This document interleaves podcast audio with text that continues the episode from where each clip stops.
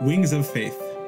I'm your host, Rabbi Yosef Tropper, and I invite you to join me as we go through powerful life lessons from Shar HaBitachon based on the shiurim of Rav Usher Zelig Rubenstein, Zecher Tzadik Levracha. Wings of Faith, Essay 24, Seven Prerequisites for Truth. Shar Bitachon, Chapter 2, What Warrants Bitachon. Rav Usher. Now that we have defined what Bitachon is, Chapter 1, we move on to explain the seven ways that man's reliance is earned we will see that Hashem is the only being who possesses all seven aspects necessary to achieve full reliance, leaving us with the ability to form a powerful reliance and bitachon in Him alone. Chovos halvavos. There are seven conditions that must be met in order for one to be boteach on someone else. This applies to one's reliance on others and on Hashem. Number one, if you are treated with compassion, love, and care, you begin to rely on the provider. Number two, if you know that the provider is thinking about you constantly, is active in granting your needs, and is in tune with your needs at all times. This causes you to be boteach. Number three, the provider is strong and cannot be stopped from giving to you. If one's friend is weak, he cannot be relied upon, as love and care are not enough without the wherewithal to provide. He loves me, is aware of my needs, and has the power to provide. This is the basis of reliance. Number four, he deeply understands on his own what you need and what is best for you.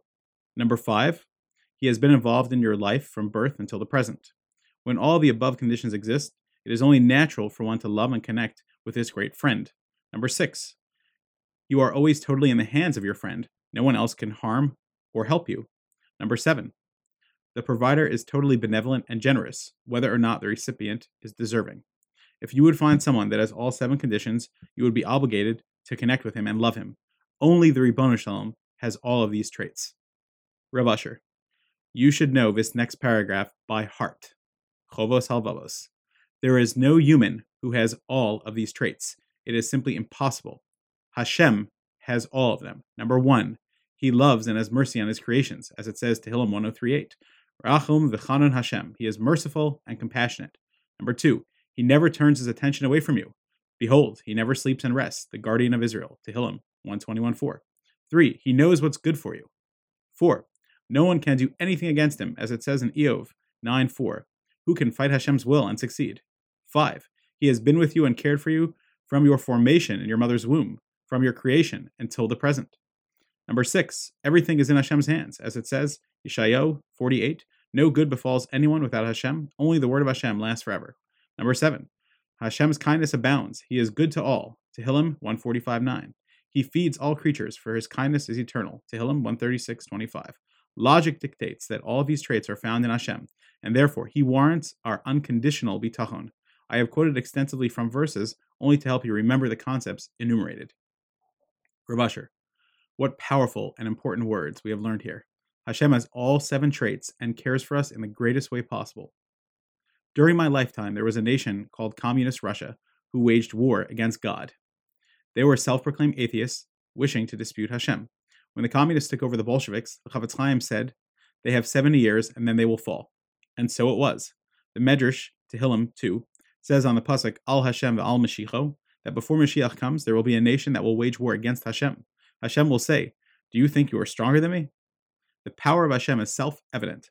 No one else has all seven traits that we have enumerated here. If one denies these traits, he is waging war against Hashem. Regarding Hashem's mercy, the Gemara, Bava Metzia 85, tells over the story of Rebbe, who experienced Yisurim for 12 years and only had them removed when he said, Virachamav al kol masav, Hashem has mercy on all his creatures. We can learn so much by thinking about how much care Hashem has for all of his creatures of the world, and all the more so for humans and for us individually. When I once had a mouse in my house, I specifically bought traps that would not kill the mouse. This way, I could catch him and remove him, but only in a way that showed mercy as well. True love from Hashem. Chovos halvavos. When this becomes clear to a person, he will rely on him and give over his mind and heart to Hashem, knowing that Hashem knows what is best for him. As David says, Tehillim 116:13, anything that befalls me, I call to Hashem and raise my glass of redemption to celebrate with him. And Tehillim 116:3, when I experience pain or suffering, I call to Hashem for help. Rav Usher, people can say that they love you, and you may feel good about the relationship and may feel that this person is reliable. But today, most people are too busy to really love others. Hashem knows what each of us needs. He knows the encouragement that you need, and he knows the bitter medicine that must be administered at other times. This is so important when you begin to date, as you may be disappointed if something doesn't work out. You must always remember that Hashem has your best interest in mind. If a job offer falls through, it's for the best. If a challenge comes your way, dive into Hashem for help and know that He knows what's best for you. We must internalize the rule that if you need something or want protection, there is only one address to turn to. Hashem alone can help you. Hashem has a monopoly over anything that happens to you. It may be very hard for us to hear these words.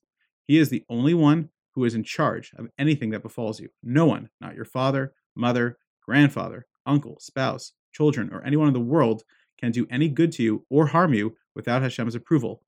They may be messengers, but it is all in Hashem's hand. It takes serious internal work to achieve this level of recognition. In the olden days, parents used to know how to raise children. Nowadays, in this topsy turvy world, there have emerged madriche horim, parental guides, who teach parents how to educate their children. They tell parents correctly that they must exude a feeling of unconditional love towards each child. Children must know and feel that love. Parents sometimes fail and do not spend the time and energy to love their children. This causes painful issues. Either way, no one can love as unconditionally and deeply as Hashem loves and cares for every one of us. This chapter shows us the importance of internalizing Musar. The facts are clear, but only with repetition and review can the words touch our hearts and the depths of our neshamos to allow us to connect with and trust Hashem. This is Chovos Halevavos' general framework of Bitachon, and he will continue to elaborate in greater detail. Hashem has all the qualities of our one and only source that can be relied on, and he alone deserves our love and full trust. Thank you for joining me in that excerpt from Wings of Faith, a full elucidation of Sha'ar Bitachon, spiced with powerful lessons and stories that bring Bitachon to life, based on the shiurim of Rav Usher Zelig Rubenstein Zatzal. Learn more and purchase at laveerez.com.